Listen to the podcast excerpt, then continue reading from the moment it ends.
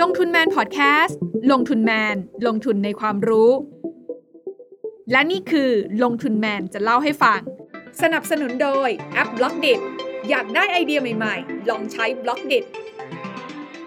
สวัสดีค่ะ ขอต้อนรับทุกท่านนะคะ เข้าสู่ลงทุนแมนจะเล่าให้ฟังไลฟ์ประจำวันนี้นะคะ ที่เราจะชวนทุกคนนะคะ มากางกลยุทธ์พิชิตหุ้นสหรัฐกันค่ะ หลังจากที่ เราเห็นหุ้นอเมริกาเนี่ยนะคะ เดินหน้าทำออทำไฮอย่างต่อเนื่อง อย่าง S&P 500 เนี่ยนะคะ ก็เรียกว่าตอนนี้ปรับตัวขึ้นมาเนี่ยนะคะ ถ้าเทียบกับช่วงโควิด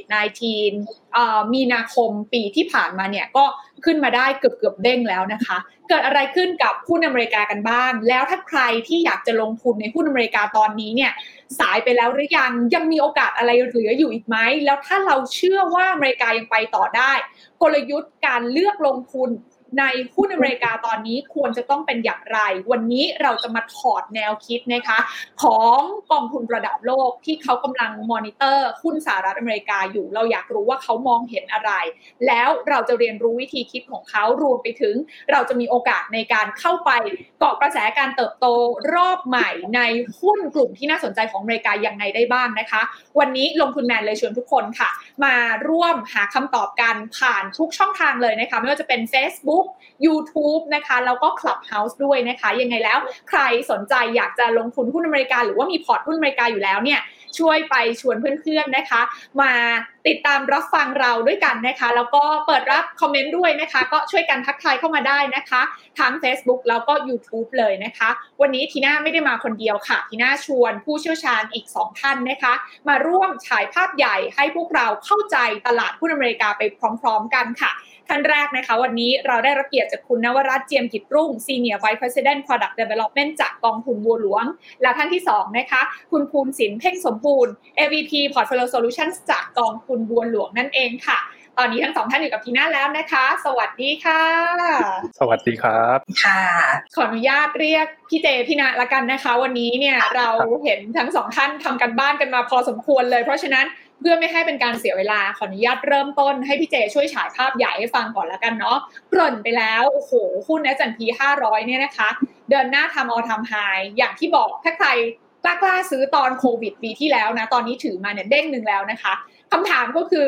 เข้าตรงนี้เนี่ยจะดอยหรือเปล่านะคะ แล้วถ้าไม่ดอยเนี่ยมันจะมีวิธีในการเลือกหุ้นที่จะไปต่อได้อย่างไรกันบ้าง พี่เจมองยังไงดีคะ คือถ้ามาดูตอนนี้ถามว่าตลาดหุ้นมัน S&P เนี่ยมันร้อนแรงไหมก็ต้องบอกว่ามันร้อนแรงจริงๆนะครับ แต่ว่าความร้อนแรงของมันเนี่ยมันมีที่มาที่ไปครับ ทั้งจากนโยบายการเงินการคลังเนี่ยที่เขาสามารถส่งต่อไปยังภาคธุรกิจ แล้วก็ภาคการบริโภคได้ แล้วก็รวมถึงภาคธุรกิจเองเนี่ยที่เขามีทั้งกลุ่มที่เติบโตเอง แล้วก็กลุ่มที่ฟื้นตัวจากโควิดปีที่แล้วด้วยนะครับ ซึ่งรวม 2 กลุ่มนี้เนี่ยมันพอทำให้กำไรเขาฟื้นตัวจากปีที่แล้วเนี่ย ตลาดมันก็เลยร้อนแรงอย่างที่เห็นนะครับ มองไปข้างหน้าเนี่ยเรายังเห็นว่าโอกาสเนี่ยมันยังมีอีกมากมาย แต่ว่าประเด็นเนี่ยคือเศรษฐกิจสหรัฐตอนเนี้ยเรากำลังจะเข้าสู่ช่วง mid cycle แล้วซึ่งมันบอกอะไรตลาดมันจะไม่ได้ขึ้นแรงๆทั้งตลาดเหมือนที่ผ่านมาแล้วดังนั้นเนี่ยสิ่งที่เราต้องทำต่อจากนี้เนี่ยคือเราต้องคัดเลือกให้มากขึ้น แล้วก็มองปัจจัยต่างๆ ให้มากขึ้น ซึ่งเดี๋ยววันนี้เราจะมาเล่าให้ฟังว่าโอกาสมันอยู่ตรงไหนครับ โอเค อันนี้น่าสนใจ เพราะว่าเราเห็นตลาดหุ้นอเมริกาเนี่ยนะคะเอาพอฟอร์มตลาดอื่นๆ มาในช่วงเวลาที่ผ่านมา หลายคนอยากจะรู้เหมือนกันว่า เอ๊ะ ความน่าสนใจหรือว่าแรงขับเคลื่อนของหุ้นอเมริกาในช่วงที่ผ่านมาเนี่ย มันมาจากอะไรกันบ้างคะพี่เจอยากจะโชว์ให้ดูเรื่องความน่าสนใจก่อนแล้วกันนะครับ ว่ามันมันเป็นยังไง คือถ้าเรามองย้อนกลับไปในช่วงสองสามปีที่ผ่านมาเนี่ย เศรษฐกิจสหรัฐเขาดูจะมีแต่ปัญหานะครับ แล้วก็ไล่ตั้งแต่การเกิดขึ้นมาของมหาอำนาจรายใหม่อย่างจีนนะครับ ที่เขามาแรงมาก จนทางสหรัฐเนี่ยเขาต้องประกาศสงครามการค้ากับจีนนะครับ ซึ่งการประกาศตรงนั้นเนี่ยทางสหรัฐเนี่ยเขาก็ดูไม่ได้เปรียบจากจีนเท่าไหร่เพราะว่าเขาเองเนี่ยมีสถานะเป็นผู้นำเข้าสุทธิจากจีนเนี่ยปีหนึ่งสูงเหมือนกันนะครับ ประมาณสามแสนล้านดอลลาร์นอกจากเรื่องจีนแล้วเนี่ยปีที่แล้วเขาก็ยังมีเรื่องของโควิด ที่มันกระทบเขาแรงมาก มีอยู่ช่วงหนึ่งวันหนึ่งเนี่ยมีเคสสูงสุดประมาณ 3 0 0 0 0 0 คนต่อวัน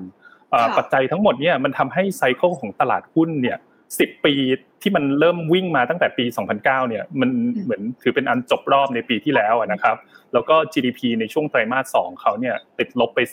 30%ตรงนั้นเนี่ยบอกตรงๆว่าตอนนั้นผมก็ไม่ไม่คาดคิดเหมือนกันว่าสหรัฐเขาจะกลับมาฟื้นตัวได้เร็วนะครับ แต่ว่าตัว GDP เนี่ยจากที่มันติดลบแรงในไตรมาสที่2เนี่ยพ อไตรมาสที่ถัดมาเนี่ย มันก็ฟื้นตัวแรงทันทีเลยประมาณสัก33เปอร์เซ็นต์นะครับทีนี้อยากให้มาดูตลาดหุ้นนิดนึงนะครับ อันนี้มันโหดโหดกว่า GDP อีกนะครับมาดูหน้าหนึ่งนะครับอ่าหน้าหนึ่งอันนี้จะโชว์นะครับเป็นดัชนี S&P 500 นะครับ จะเห็นว่าเออมันตกแรงแค่เดือนประมาณสักเดือนกุมภามีนานะครับเออแล้วหลังจากนั้นเนี่ยมันก็ดีดตัวขึ้นเลย มันกลายเป็นว่าวิกฤตรอบนี้มันเป็นวิกฤตที่มีระยะเวลาที่ดัชนี มันตกลงจากจุดสูงสุดไปต่ำสุดเนี่ยแค่เดือนเดียวเท่านั้นเองครับคุณทีน่าถ้าเทียบกับช่วงที่ผ่านมาสับไพรม์ปี 2009 เนี่ย มันยังใช้เวลาฟื้นตัวตั้งปีครึ่งนะครับ หลังจากที่มันตกจากยอดดอยนะครับ แล้วหลังจากนั้นเนี่ยมันก็บวกยาวเลยตั้งแต่ไตรมาสที่ 2 ยาวส่วนกระแสช่วงที่โควิดมันระบาดหนักด้วยนะครับทำให้สุดท้ายเนี่ยในปีที่แล้วเนี่ยตลาดเขาบวกไป 18%ในขณะที่มาในปีนี้เนี่ยดัชนียังขยันทำนิวไฮอยู่ครับ ตอนนี้เกิน 4,400 จุดแล้ว ถ้าเทียบกับต้นปีก็บวกไป 20%เอ่อถ้ามองจากวิกฤตรอบหลังสุดของสหรัฐนะครับ ก็เรียกได้ว่าเขาเป็นประเทศที่เวลาเขาประสบภาวะวิกฤตเศรษฐกิจแล้วเนี่ยเขาจะสามารถกลับมาฟื้นตัวได้เร็ว แล้วก็ดีกว่าเดิมเสมอครับคุณทีน่าอืมโอเค อะไรที่ทำให้เวลาที่อเมริกาเจอวิกฤต แล้วสามารถกลับมาฟื้นตัวได้เร็วกว่าที่อื่นเสมอค่ะ ปัจจัยขับเคลื่อนหลักๆ เนี่ยมันมันมาจากตรงไหนกันบ้างคะพี่เจ บอกจากวิกฤตรอบล่าสุดแล้วกันนะครับ ที่ปีที่แล้วเนี่ยต้องบอกว่ามันมาจาก 2 ปัจจัยหลัก ปัจจัยแรกก็คือเรื่องอำนาจทางเศรษฐกิจของสหรัฐเองนะครับ ที่เขามีเครื่องมือนโยบายทางการเงินแล้วก็การคลังการเงินมีอะไรบ้าง คือเขามีการไปซื้อสินทรัพย์ต่างๆ ในตลาด เพื่อที่จะพยุงราคาไม่ให้สินทรัพย์พวกนี้เขาถูกเทขาย มีอะไรบ้าง พวกพันธบัตรรัฐบาล mortgage backed security แล้วก็หุ้นกู้ในกลุ่ม foreign angel นะครับ ซึ่งมันก็คือหุ้นกู้ในกลุ่มที่เขาถูกปรับลดอันดับเครดิตลงมาจาก triple B เป็น double B นะครับ การซื้อของพวกเนี้ยมันทำให้งบดุลของเฟดเนี่ยมันโตจากปีที่แล้วเนี่ยอยู่ที่ประมาณ 4 ล้านล้านดอลลาร์เนี่ยจนมาตอนนี้มันเพิ่มขึ้นเป็น 8 ล้านล้านดอลลาร์ละการเข้าไปช่วยซื้อตรงนี้เนี่ย มันช่วยไม่ให้เกิดแพนิคในตลาด แล้วมันทำให้ตลาดเงินเขาเนี่ยมันยังดำเนินต่อไปได้ อันนี้คือนโยบายการเงิน ทีนี้มาเรื่องนโยบายการคลังนะครับที่ผ่านมาปีที่แล้วเนี่ยไม่ว่าจะเป็นพวก American Cares Act ที่มันมูลค่าเกิน 2 ล้านล้านดอลลาร์เนี่ยครับเขาเน้นการอัดฉีดเงินให้ผู้ที่ได้รับผลกระทบจากการว่างงานโดยตรงสิ่งนี้มันทำให้พอเขากลับมาเปิดประเทศปุ๊บการใช้จ่ายของเขาเนี่ยสามารถกลับมาเร่งตัวได้ทันที แล้วคุณทีน่าอย่าลืมครับว่าโครงสร้าง GDP ของสหรัฐเนี่ยเขามาจากการบริโภคสูงถึง 70%นะครับถ้าเทียบกับประเทศไทยเราเองง่ายๆเนี่ยก็ประมาณของไทยเราหนึ่งในสี่ดังนั้นเนี่ยของเขาเพิ่งเพิ่งพิงการบริโภคเป็นหลัก แล้วพอเขาสามารถกลับมาบริโภคได้เนี่ยมันทำให้เศรษฐกิจเขาเนี่ยฟื้นตัวในทันทีครับ แล้วก็การดำเนินนโยบายพวกเนี้ยจริง ๆ แล้วมีมีแต่สหรัฐที่เขาทำได้นะครับ แต่ประเทศอื่นทำไม่ได้ ถ้าอย่างไทยเราทำเนี่ยแน่นอนว่ามันต้องเกิดปัญหาตามมามากมาย ถ้าเราอัดฉีดเงินเข้าไปเยอะขนาดนั้นเนี่ยเกิดเรื่องค่าเงินบาทอ่อนหรือว่าเงินเฟ้อขึ้นแรงแน่นอนนะครับ แต่ว่าสหรัฐเขาทำได้ เพราะว่าเขาเป็นผู้นำทางเศรษฐกิจโลก มูลค่า GDP ของเขาเนี่ย22 ล้านล้านดอลลาร์เนี่ยเป็นตัวเลขที่สูงมากคิดเป็นหนึ่งในสี่ของมูลค่า GDP ของทั้งโลกนะครับ แล้วก็เงินสกุลของเขาเนี่ยเงินดอลลาร์เนี่ยมันก็เป็นเงินสกุลหลัก การค้าระหว่างประเทศการเคลื่อนไหวของตลาดทุนของโลกเนี่ยมันยังมีความต้องการสกุลเงินดอลลาร์อยู่ อันนี้คือปัจจัยแรกครับเรื่องอำนาจทางเศรษฐกิจค่ะอืมโอเค นั่นคือในมิติของเขาเรียกว่าโครงสร้าง โครงสร้างทางการเงินของฝั่งสหรัฐเอง มันเอื้อให้เขาสามารถแก้เกมได้อย่างรวดเร็ว ใช่ไหมคะพี่เจ ใช่ครับใช่เออ ในในเชิงของภาพใหญ่ของเศรษฐกิจสหรัฐ มันก็ไม่ได้ถูกขับเคลื่อนโดยภาครัฐอย่างเดียวเอาถ้าเทียบกับจีนเนาะคือทางการจีนเนี่ยจะมีบทบาทมาก แต่ว่าฝั่งสหรัฐเนี่ยฝั่งของตลาดทุนฝั่งของภาคเอกชนก็มีน้ำหนักเหมือนกัน ตรงนี้มันมีส่วนช่วยมากน้อยขนาดไหนคะพี่เจถูกต้องครับภาคเอกชนเนี่ยคือของเขาต้องบอกว่ามันมีทั้งแข็งแกร่งแล้วก็หลากหลายด้วยเนอะพอมันประกอบกันเนี่ยมันส่งเสริมให้เกิดการฟื้นตัวได้รวดเร็วขึ้นนะครับ ขอมาดู องค์ประกอบของดัชนี S&P 500 นะครับ ที่ขอสไลด์หน้า 2 แล้วกันนะครับ หน้า 2 เป็นกราฟด้านซ้ายนะครับ ขอให้ดูเฉพาะแท่งที่เป็นสีเทาเข้มนะครับ ที่เป็นบริษัทกลุ่ม large cap ขนาดใหญ่นะครับ จะพบว่ามันมีความหลากหลายค่อนข้างมากนะครับนำโดยกลุ่มที่เป็นเทคโนโลยีนะครับ ที่มีกลุ่มเนี้ยเขามีแนวโน้มเติบโตสูง กลุ่มเนี่ยเขามีสัดส่วน Market Cap ในดัชนี S&P เนี่ยถึง 27%ซึ่งค่อนข้างสูงมากนะครับ แล้วก็ถัดมาจะเป็นพวก Healthcare แล้วก็ Consumer Discretionary ซึ่งก็คือสินค้าฟุ่มเฟือยต่างๆนะครับ แล้วก็เป็นพวกหุ้นการสื่อสารแล้วก็การเงิน พวกนี้ล้วนแล้วแต่เป็น sector ที่มีแนวโน้มเติบโตได้ต่อนะครับ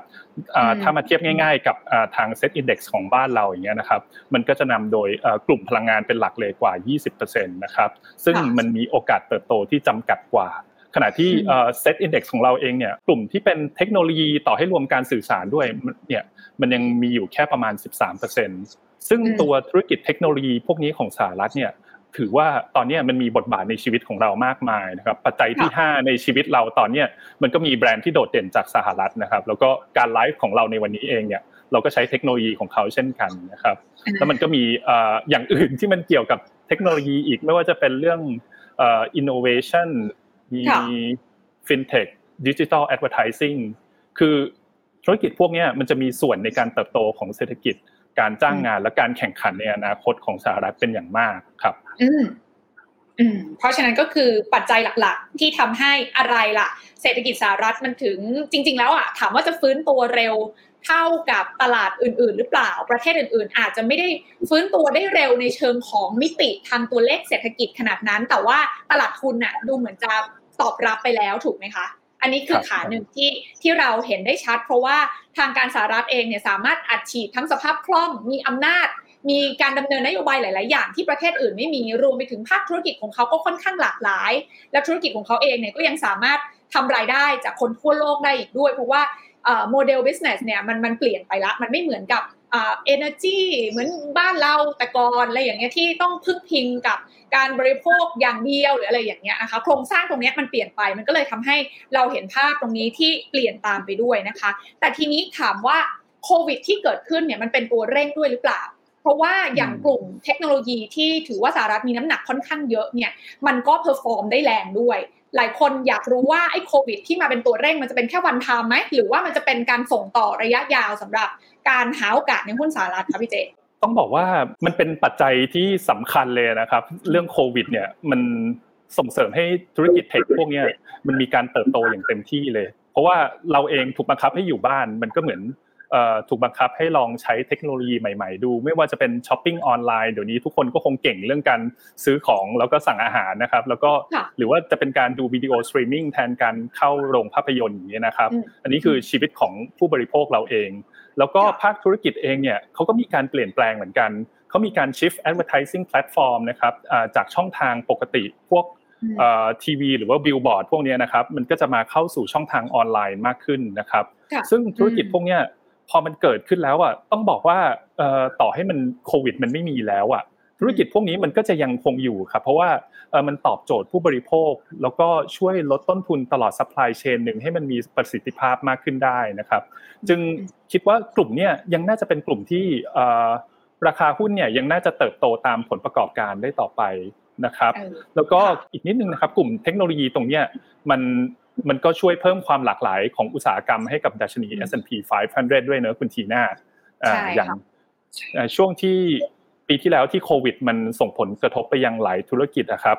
อยากให้ดูต่อสไลด์เมื่อกี้ครับมันจะมีกราฟด้านขวานะครับ ก็คือถ้าเราดูเนี่ยช่วงปีที่แล้วที่โควิด มันกระทบเนี่ยมันกระทบแรงในกลุ่ม พวกพลังงาน พวกการบินค้าปลีก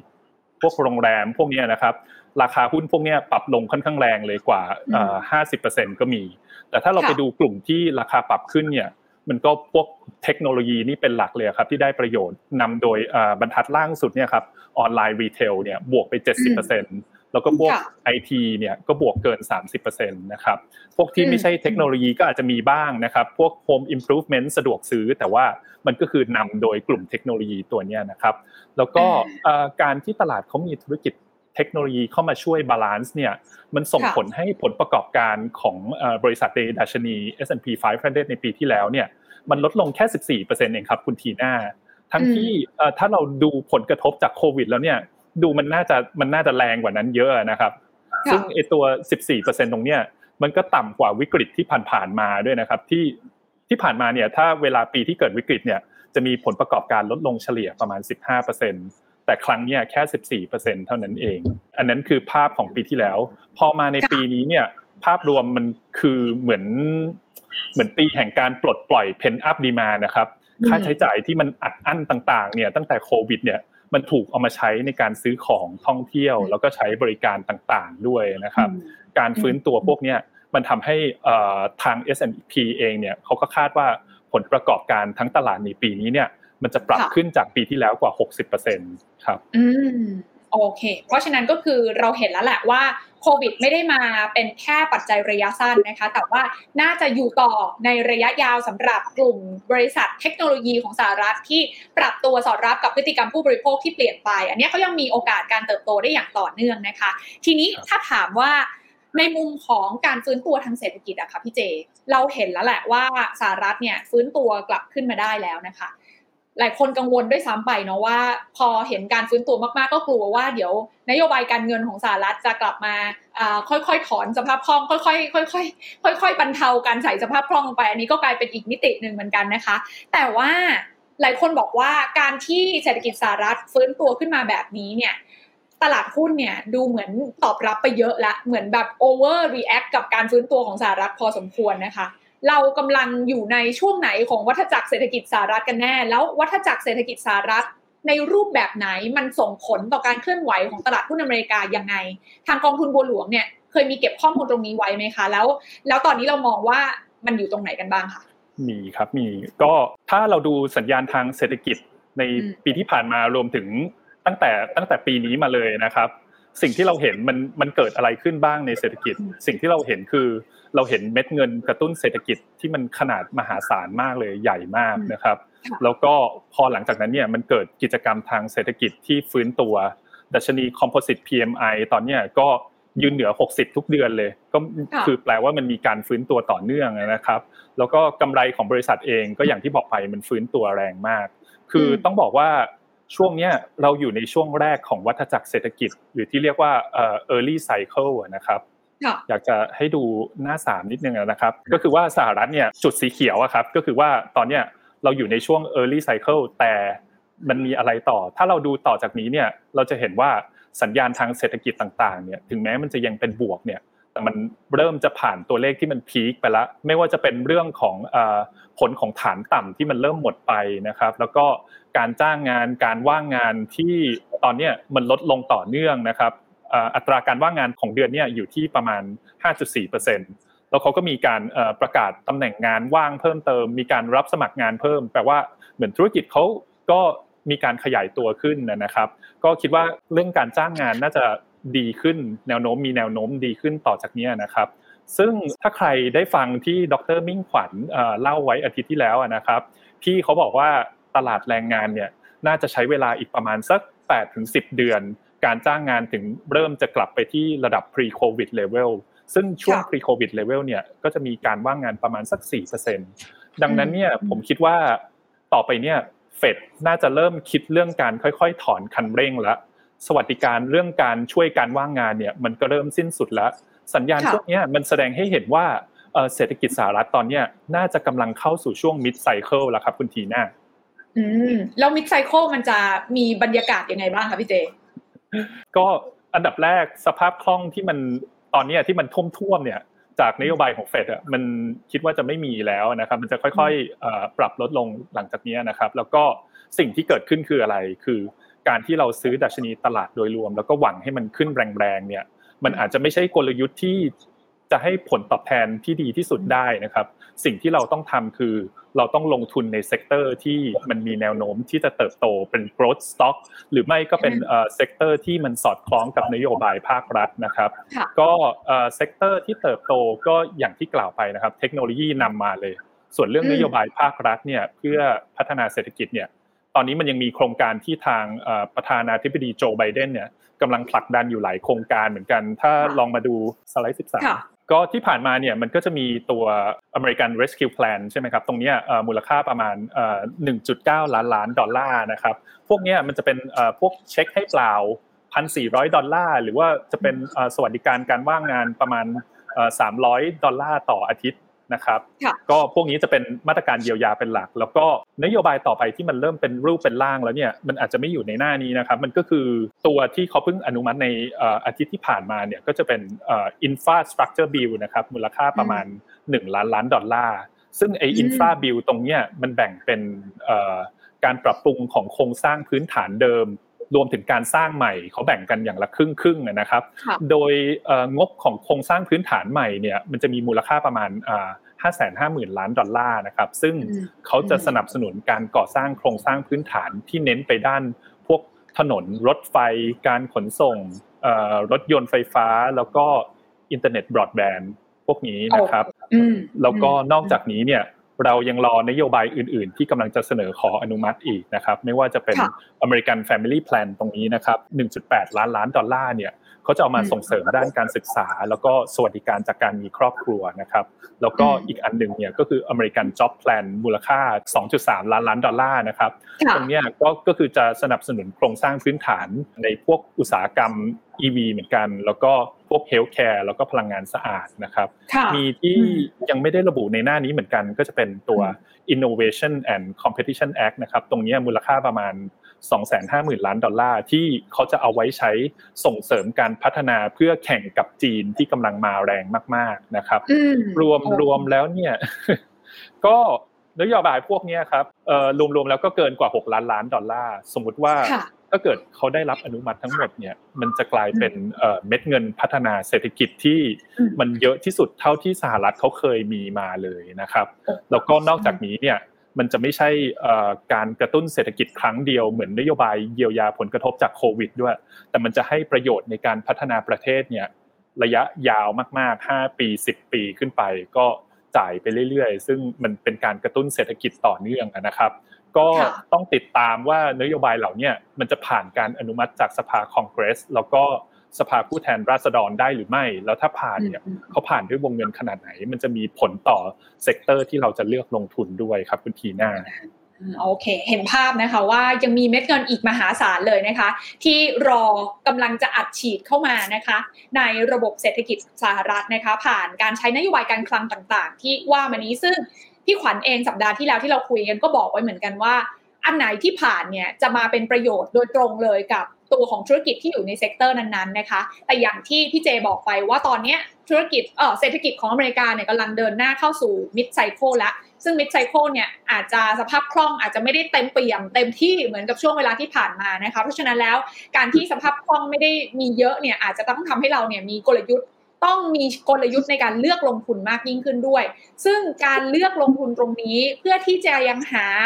หุ้นที่ยังเติบโตได้ต่อไปเนี่ยจริง ๆ แล้วสำหรับทางกองทุนบัวหลวงเองเข้าใจว่าได้ทำงานใกล้ชิดนะคะกับกองทุนระดับโลกหลากหลายกองทุนเลย แต่ว่าหนึ่งในกองที่ต้องบอกว่าเขาเชี่ยวชาญในการลงทุนหุ้นอเมริกามาอย่างต่อเนื่องเนี่ยนะคะ อยากให้พี่นัทเนี่ยได้แชร์ให้ฟังสักนิดหนึ่งว่าบรรดา fund manager ระดับโลกตอนนี้ที่เขากำลังมองตลาดอเมริกาอยู่อะค่ะ เขากำลังมองไปใน sector ไหน แล้วเขามีวิธีมองหาโอกาสการลงทุนในหุ้นอเมริกายังไงบ้างคะพี่นัทคะค่ะ ก็คือจากการที่ทีมงานนะคะได้คุยกับผู้จัดการกองทุนต่างประเทศหลาย ๆแห่งนะคะ ทีมงานก็จะแบ่งกลุ่มที่น่าลงทุนสำหรับหุ้นอเมริกาตอนนี้เป็น 2 กลุ่มค่ะ ก็คือกลุ่มที่ได้ประโยชน์จากสถานการณ์ในช่วงนี้เลยนะคะ ตามสไลด์หน้า 4 แล้วก็กลุ่มที่ 2 ก็จะเป็นกลุ่มที่น่าจะได้ประโยชน์ในระยะยาว คราวนี้เรามาดูรายละเอียดของแต่ละกลุ่มที่น่าจะได้ประโยชน์ช่วงนี้กันเลยนะคะ กลุ่มแรกค่ะ เป็นกลุ่ม reopening นะคะ หน้า 5 เนี่ยกราฟตรงนี้ค่ะ แสดงว่าปริมาณกิจกรรมทางเศรษฐกิจนะคะ เห็นได้ชัดเลยค่ะว่ากิจกรรมต่างๆเนี่ยฟื้นตัวขึ้น ไม่ว่าจะเป็นการจับจ่ายใช้สอยเมื่อกี้คุณเจก็พูดนะคะคำว่า pen up demand อยู่บ้านช้อปปิ้งออนไลน์จนเบื่อค่ะ พอร้านค้าเปิดก็อยากจะไปช้อปปิ้งอีกซื้อของอีก การจองโรงแรม เช่ารถหรือแอปพลิเคชันต่างๆ ที่เกี่ยวข้องกับการเดินทางเนี่ยพวกนี้คือฟื้นตัวหมดเลยนะคะ คุณทีน่าร้านอาหารค่ะ จากร้อยเปอร์เซ็นติดลบคือปิดทุกร้านนั่งทานไม่ได้เลย ตอนนี้ค่ะ กลับมาอยู่ในจุดที่เกือบจะ เทียบเท่าก่อนก่อนโควิดได้แล้วนะคะทั้งทั้งที่มีเดลต้านั่นแปลว่าคนสหรัฐคิดว่าเขาสามารถอยู่กับเดลต้าได้นะคะอยู่กับโควิดได้ เพราะฉะนั้นการที่ US เนี่ยจะกลับไปล็อกดาวน์เนี่ยน่าจะเป็นไปได้ยากแล้วนะคะอีกกลุ่มหนึ่งก็คือกลุ่ม healthcare ค่ะ เพราะว่าตอนนี้นะคะการรับมือกับโควิดเนี่ยยังเป็นเรื่องที่จำเป็นทั่วโลกค่ะ ในสไลด์หน้าถัดไปค่ะ ก็จะบอกว่า การรับมือกับโควิดเนี่ยยังต้องมีการพัฒนาวัคซีนให้ทันได้ในปริมาณมากนะคะ ที่ไม่อยากจะพูดเลยก็คือเผื่อการกลายพันธุ์อีก ดังนั้นก็ต้องมีอุปกรณ์ต่างๆ ให้พร้อมนะคะ อย่างตัวชุดตรวจโควิด ที่ตรวจด้วยตัวเองอะค่ะ หรือว่า ATK เนี่ยอาจจะกลายเป็นสิ่งที่จะต้องมีทุกบ้านแล้วก็ได้ใช่ไหมคะคุณทีน่าใช่เพราะฉะนั้นเนี่ยใช่เพราะฉะนั้นแม้ว่า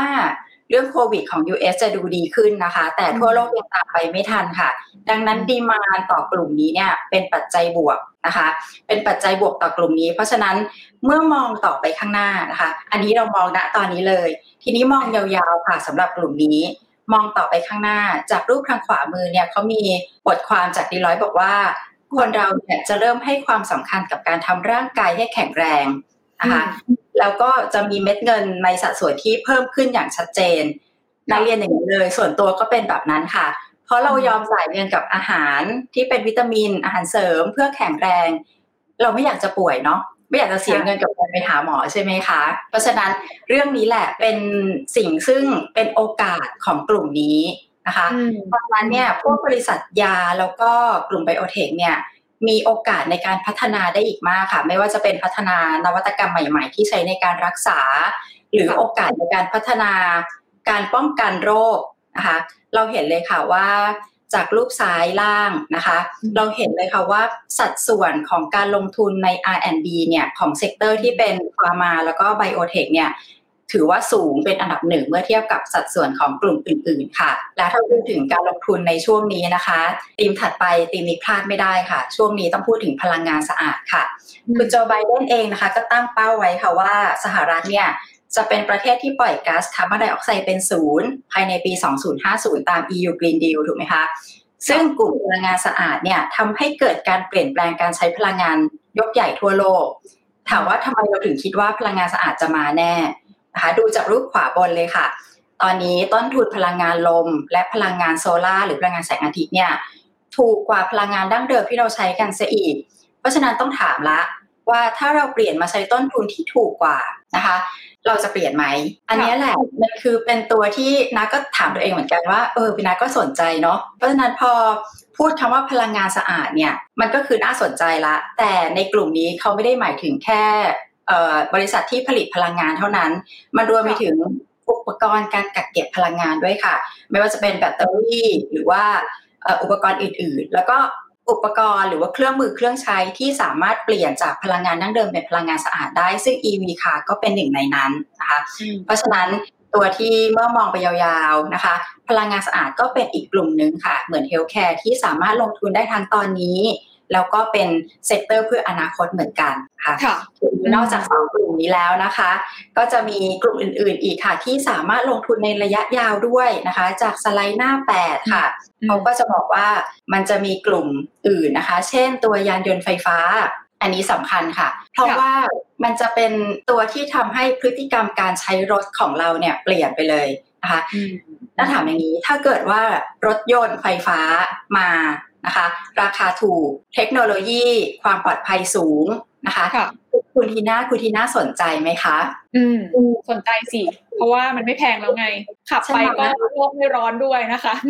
ใช่ค่ะนักก็รอรถประเภทนี้อยู่เหมือนกันนะคะนักก็คิดว่าน่าใช้เหมือนกัน เพราะฉะนั้นกลุ่มนี้เป็นกลุ่มที่เติบโตได้นะคะแล้วพอสมมติเราข้ามจากตัวรถยนต์ไฟฟ้าไปเป็นยานยนต์ไร้คนขับ หรือ autonomous driving เนี่ยเขามองกันว่าจริง ๆ ตัว autonomous driving เนี่ยสามารถมาเป็นธุรกิจที่ disrupt ธุรกิจอย่าง Uber ได้เลยนะคะเพราะนั้นกลุ่มยานยนต์ไฟฟ้านี่อนาคตอีกไกลค่ะอีกกลุ่มหนึ่งนะคะยังไม่สามารถมันจะไม่ใช่ธีมการลงทุน แต่ต้องบอกว่าเป็นธุรกิจเดิมๆของเรานี่แหละ แต่ว่าเทคโนโลยีเข้ามาช่วยธุรกิจนั้น ซึ่งเทคโนโลยีเป็นพื้นฐานของทุกสิ่งอยู่แล้ว ใช้ความเป็น automation เข้ามาใส่เข้าไปในธุรกิจเดิมของเขา เรารู้จักคำว่าสมาร์ทโฟนอยู่แล้วเนาะถัดไปก็จะเป็นสมาร์ททีวีเราก็รู้ละ smart home นะคะ ทุกอย่างเนี่ยถ้าเราใช้เทคโนโลยีเข้ามาปรับใช้เนี่ยมันก็จะกลายเป็น smart ต่างๆเพราะนั้นธุรกิจแบบนี้ละค่ะ ที่เป็นบริษัทที่น่าสนใจแล้วก็เป็นโอกาสในการลงทุนค่ะคุณทีน่าอืม เท่าที่ฟังมาเนี่ย ถ้าเราลองไล่ๆกันดูที่พี่ณบอกไว้เมื่อสักครู่นี้ก็คือตั้งแต่เรื่องของธีม reopening ใช่ไหมคะ เพราะว่าเราเห็นการกลับมาของกิจกรรมทางเศรษฐกิจหลายๆอย่างที่ตัวเลขมันบอกชัดเจนอยู่แล้วนะคะ เพราะฉะนั้นเราไม่น่าจะเห็นการล็อกดาวน์แบบเต็มรูปแบบถึงแม้ว่าอเมริกาเองกำลังจะเจอการแพร่ระบาดของสายพันธุ์เดลต้านะคะ ตัวเลขผู้ติดเชื้อมากขึ้น แต่เขาก็คงไม่อยากที่จะไปล็อกดาวน์เศรษฐกิจอีกรอบหนึ่งกลุ่ม healthcare นะที่บอกว่า แน่นอนว่ากลุ่มนี้เนี่ยยังอ่านดีอย่างต่อเนื่อง เม็ดเงินการจับจ่าย เม็ดเงินที่จะลงทุนกับเรื่องสุขภาพยังมาอย่างต่อเนื่องนะคะ กลุ่มพลังงานสะอาด อันนี้เป็นธีมหลักของคุณโจไบเดนอยู่แล้วนะคะ แล้วก็นอกจากนั้นเนี่ยก็เป็นอะไรที่มันสอดรับกับพฤติกรรมผู้บริโภคที่เปลี่ยนแปลงไปเนาะแต่ก็ต้องบอกว่าหุ้นที่เกี่ยวเนื่องกับ sector เหล่านี้เนี่ยนะคะ เข้าใจแหละว่ามันเป็น sector ระยะยาวนะคะที่ที่ดูเหมือนจะมี potential และคนก็ให้ค่ากับ potential เหล่านั้นด้วย เพราะฉะนั้นแล้วมันก็เลยกลายเป็นหุ้น growth ที่ดูเหมือนกับว่ามันแพงไปแล้วหรือเปล่าในช่วงเวลาที่ผ่านมา ตรงนี้เนี่ยมุมมองของผู้จัดการกองทุนที่เราได้คุยกับเขาเนี่ยเขาเขามองยังไงบ้างคะพี่นาคะหรือว่าเขามีวิธีไปหาโอกาสในการเติบโตของหุ้นพวกนี้ยังไงเขาไปขุดหายังไง ว่าหุ้นตัวไหนที่ที่มันยังมีโอกาสเติบโตดีแต่ยังไม่แพงมากค่ะ ก็ในมุมมองของการลงทุนนะคะ ต้องบอกว่าหุ้นสไตล์ growth เนี่ย เป็นหุ้นที่มีแนวโน้มที่จะให้ผลการดำเนินงานที่ดีต่อเนื่องในอนาคตนะคะพอถ้าเราดูข้อมูลย้อนหลัง 15 ปีนะคะ ในสไลด์หน้า 14 เนี่ย เราจะเห็นเลยค่ะว่าบริษัทที่อยู่ในกลุ่ม growth นะคะ ซึ่งตามรูปก็คือซ้ายมือเป็นเส้นสีฟ้า ซ้ายมือแสดงผลประกอบการหรือว่ากำไรของบริษัท เส้นสีฟ้าเนี่ยคือเป็นตัวแทนของบริษัทที่อยู่ในกลุ่ม growth นะคะ เส้นสีฟ้าเนี่ยเห็นเลยว่ามีผลประกอบการที่ดีกว่าบริษัทในกลุ่ม value แล้วก็ยังมากกว่าปี 500 ซะอีกค่ะ เพราะฉะนั้นกำไรของบริษัทเนี่ยแหละ จะเป็นตัวสะท้อนมาที่ราคาหุ้น เส้นทางขวามือค่ะ ก็แสดงเป็นราคาหุ้น แท่งสีน้ำเงินคือราคาหุ้นของกลุ่มโกลด์นะคะ ซึ่งจะปรับตัวเพิ่มขึ้นปีละ 12%ในช่วงที่ผ่านมานะคะ ในขณะที่ S&P 500 เนี่ย โตปีละ 9.9 หุ้น value ค่ะ โตปีละ 7.3 นะคะ เราก็เลยมองว่าหุ้นโกลด์นี่แหละ เป็นหุ้นที่น่าลงทุนในระยะยาวนะคะเพราะว่ามีแนวโน้มจะได้ผลตอบแทนที่ดี แล้วสไตล์การลงทุนก็สำคัญด้วยเหมือนกันนะคะของกองทุนบัวหลวงเราเนี่ยเป็นสไตล์ bottom up นะคะเป็นหุ้นรายตัว แต่ผู้จัดการระดับโลกอย่าง JP Morgan ที่เราคุยด้วยะคะ่ะเขาบอกว่าเขาใช้คำว่าของเขาเนี่ยเป็นแบบไมโครโฟกัสนะคะซึ่งจะให้ความสำคัญกับรายละเอียดเล็กๆเพ เพราะเขาพูดว่าจุดเล็กๆ เนี่ยแหละ อาจจะทำให้บริษัทนั้นแตกต่างจากบริษัทอื่นอย่างมีนัยสำคัญก็เป็นได้ค่ะดังนั้นวิธีการเลือกหุ้นของเขาอะค่ะ ในคำว่า growth ของ JP Morgan เนี่ยเขาบอกว่าคำว่า growth ของเขาเนี่ยคือการค้นหาหุ้นที่มีแนวโน้มเติบโตมากกว่าที่ตลาดคาดการณ์นะคะซึ่งอาจจะเป็น sector ไหนก็ได้นะเราไม่ได้ไปเน้นไปที่ tech หรือว่าบริษัทขนาดใหญ่เท่านั้นค่ะ ซึ่งหุ้นแบบที่เขามองหาเนี่ย มักจะมีลักษณะสำคัญอยู่ 3 อย่างค่ะ อย่างแรกเป็นธุรกิจที่มีผลต่อการดำเนินชีวิต คือมันทำให้เราใช้ชีวิตเปลี่ยนไปนะคะ ทีนี้ยกตัวอย่างเมื่อสิบกว่าปีที่แล้ว พวกเราจะมีคำว่าอัปเดต status วันนี้อัป status กันหรือยังนึกออกเลยเนาะมันคือช่วงที่ Facebook เข้ามาใหม่ ๆ ค่ะ เราก็จะต้องถามกันว่าเรียกว่าวันนี้อัปสเตตัสกันหรือยัง อันนั้นแหละคือตัวอย่างของการเปลี่ยนแปลงการใช้ชีวิต คะอย่างที่สองค่ะ หุ้นที่เขาสนใจก็จะต้องเป็นหุ้นที่มีความสามารถในการแข่งขันระยะยาว นั่นก็คือมันจะทำให้บริษัทนั้นเนี่ยมีกำไรที่แข็งแกร่งในระยะยาวนะคะแล้วอย่างที่สามก็คือตัว price momentum ของหุ้นเองอะค่ะ ก็จะต้องการเคลื่อนไหวในทิศทางเชิงบวก ทีนี้บางครั้งเราก็คุยกับเขาอย่างละเอียดนะคะหนึ่งสองสามเนี่ยเขาไม่ได้มาด้วยกันค่ะหนึ่งกับสองมาด้วยกันได้ แต่บางครั้ง price momentum เนี่ยมันเป็นสิ่งที่เราคุมไม่ได้นะคะ เพราะฉะนั้นเราก็ถามเขาว่าแล้วเขามองยังไง เขาบอกว่ามันมันเกิดได้บ่อยเลยแหละ กรณีที่ price momentum มันไม่ได้เป็นทิศทางอย่างที่เขาคิดนะคะ เขาจะกลับไปดูข้อหนึ่งกับข้อสองอย่างละเอียดว่ามันมีไมโครโฟกัสอะไรอีกหรือเปล่าที่เขาพลาดไปค่ะ แต่ถ้าเกิดเขาดูละเอียดแล้ว เขาเห็นว่ายังดีอยู่ คราวนี้กลยุทธ์เขาคือทำใจนิ่งๆนะคะ แล้วรอดูสถานการณ์ นะคะใช่ ซึ่งในภาวะตลาดหุ้นผันผวนเนี่ย การทำใจนิ่งๆ เนี่ยแหละก็อาจจะเป็นกลยุทธ์ที่ดีก็ได้ แต่ว่านั่นคือวิธีการหาหุ้นเนาะ หาหุ้นเข้าพอร์ตนะคะ เขาก็ใช้วิธี bottom up อย่างที่พี่นะฉายภาพให้เราฟัง อันนี้เป็นหลักเกณฑ์การหาหุ้นของ JP Morgan เลยนะคะ แต่ทีนี้ได้หุ้นเข้ามาในพอร์ตแล้วอะ แล้วหุ้น growth อะ แล้วในเวลาที่ตลาดมีความผันผวนน่ะโอเคละการทำใจนิ่งเนี่ยมันคือมันคือ part หนึ่งนะคะ แต่ว่าจังหวะในการขายหุ้นให้ได้กำไรเนี่ยมันก็เป็นอีก อีกศิลปะหนึ่งเหมือนกันนะคะ ทางกองทุนระดับโลกเวลาที่เขาลงทุนในหุ้นเติบโตเขามีเขามีการดูจังหวะในการขายทำกำไรยังไงคะพี่นัท ใช่ค่ะ จุดขายเนี่ยต้องบอกว่านักลงทุนบางท่านบอกว่า จุดขายเนี่ยยากกว่าจุดซื้ออีกนะคะเพราะตอนซื้ออะเรามั่นใจว่าสิ่งที่เราซื้อดี แต่ตอนขายเราไม่รู้จะขายตอนไหน เพราะมันดีอยู่ไงคะ JP Morgan บอกเราอย่างนี้สำหรับเขาเนี่ยเขาจะลดน้ำหนักในหุ้นที่ ราคาปรับตัวเพิ่มขึ้นมาหลายปีแล้วนะคะแล้วก็ตลาดเนี่ยทุกคนรับรู้ความดีของบริษัทนั้น รับรู้การผลประกอบการแล้วก็กำไรที่แข็งแกร่งของบริษัทนั้นหมดแล้ว ดังนั้นมองไปข้างหน้าเนี่ยหุ้นกลุ่มนี้เป็นหุ้นที่ดี แต่ความเป็นโกรดเนี่ยก็อาจจะมีไม่มากละนะคะเพราะฉะนั้นกองทุนก็จะลดน้ำหนักลงค่ะ ทีนี้ยกตัวอย่างให้เห็นนิดนึง อย่างหุ้นเทคอย่าง Microsoft กับ Apple เนี่ย กองทุนถือหุ้นพวกนี้มาสิบปีละเกินสิบปีด้วยนะคะ เรียกว่าทำกำไรมาตลอดห้าปีหลังที่ผ่านมาเนาะทีนี้ผู้จัดการกองทุนเนี่ยเริ่มลดสัดส่วนลงตั้งแต่ปีที่แล้ว ไม่ได้ขายออกหมดนะคะ เพราะว่าในระยะยาวธุรกิจนี้ยังไปได้ดีอยู่ เพียงแต่ว่าเขาเห็นโอกาสในหุ้นตัวอื่น ๆ ที่มีแนวโน้มเติบโตที่ดีกว่า แล้วก็เขาก็จะมองหาตัวที่เป็น big winner ตัวต่อไปค่ะแต่เขา มองอย่างนี้กับ tech ทุกตัวหรือเปล่า เพราะเวลาเราพูดคำว่าเออ FAANGMAN อย่างเงี้ยเขาก็เราก็จะกลุไปเป็นอันเดียวกันก็ว่าไม่ใช่เขาไม่ได้มองแบบทั้งกลุ่มเขาเป็นความมีความเป็นไมโครโฟกัสเขาเห็นต่างในหุ้นที่เป็น Facebook เพราะว่า Facebook เนี่ยมีธุรกิจอันหนึ่งนะคะ ที่ยังมีแนวโน้มโกรธอยู่ก็คือการเป็นสื่อออนไลน์ ในช่วงโควิดเนี่ยแหละ เห็นได้ชัดเลยค่ะว่า แบรนด์สินค้าไหน ที่ไม่เคยโฆษณาทางออนไลน์มาก่อน เขาก็ต้องปรับตัวที่จะใช้สื่อออนไลน์มากขึ้น ผู้บริโภคก็ดูสื่อออนไลน์มากขึ้น ซึ่ง Facebook ก็ได้ประโยชน์ตรงนี้ไปเต็มๆนะคะเพราะฉะนั้นตรงนี้เป็นความเป็นโกลดของ Facebook โอเค เพราะฉะนั้นก็คือไม่ได้หมายความว่าหุ้นที่เขาถือมาแล้วเขาเห็นว่ามันเติบโต แต่ว่าเมื่อการเติบโตลดลง ไม่ใช่ว่าจะฝืนถือต่อไป แต่เขาก็ประเมินว่าถ้ามันมีตัวใหม่ที่ growth มากกว่า เขาก็พร้อมที่จะ switch แล้วก็ไม่ได้หมายความว่าต้องไปกันทั้งแผงด้วย เขาก็ดูเป็นรายตัวเลย เพราะว่าเขาใช้ลักษณะของ bottom up มาตั้งแต่แรกอยู่แล้วใช่ไหมคะพี่นาใช่ค่ะ ทีนี้จะมีอีกสองกลุ่มค่ะ อยากเล่าให้คุณทีน่าฟังนิดนึงกลุ่มที่ตอนนี้กองทุนชอบนะคะ ผู้จัดการกองทุนชอบก็คือกลุ่มการเงิน ที่อยากเล่าเพราะว่าพอพูดว่าการเงินปุ๊บก็จะแบบมันไม่ใช่หุ้นโกลดหรือเปล่า มันไม่ใช่ sector ที่แสดงถึงหุ้น growth หรือเปล่า เพราะมันดูกึ่งๆจะไปทางหุ้นวัฏจักร นะคะ แต่บอกว่าในกลุ่มการเงินเองอะค่ะ ก็มีธุรกิจที่มีความเป็น growth มากอยู่นะคะยกตัวอย่างเช่น sub-sector ก็คือตัวที่เป็น payment หรือการชำระเงิน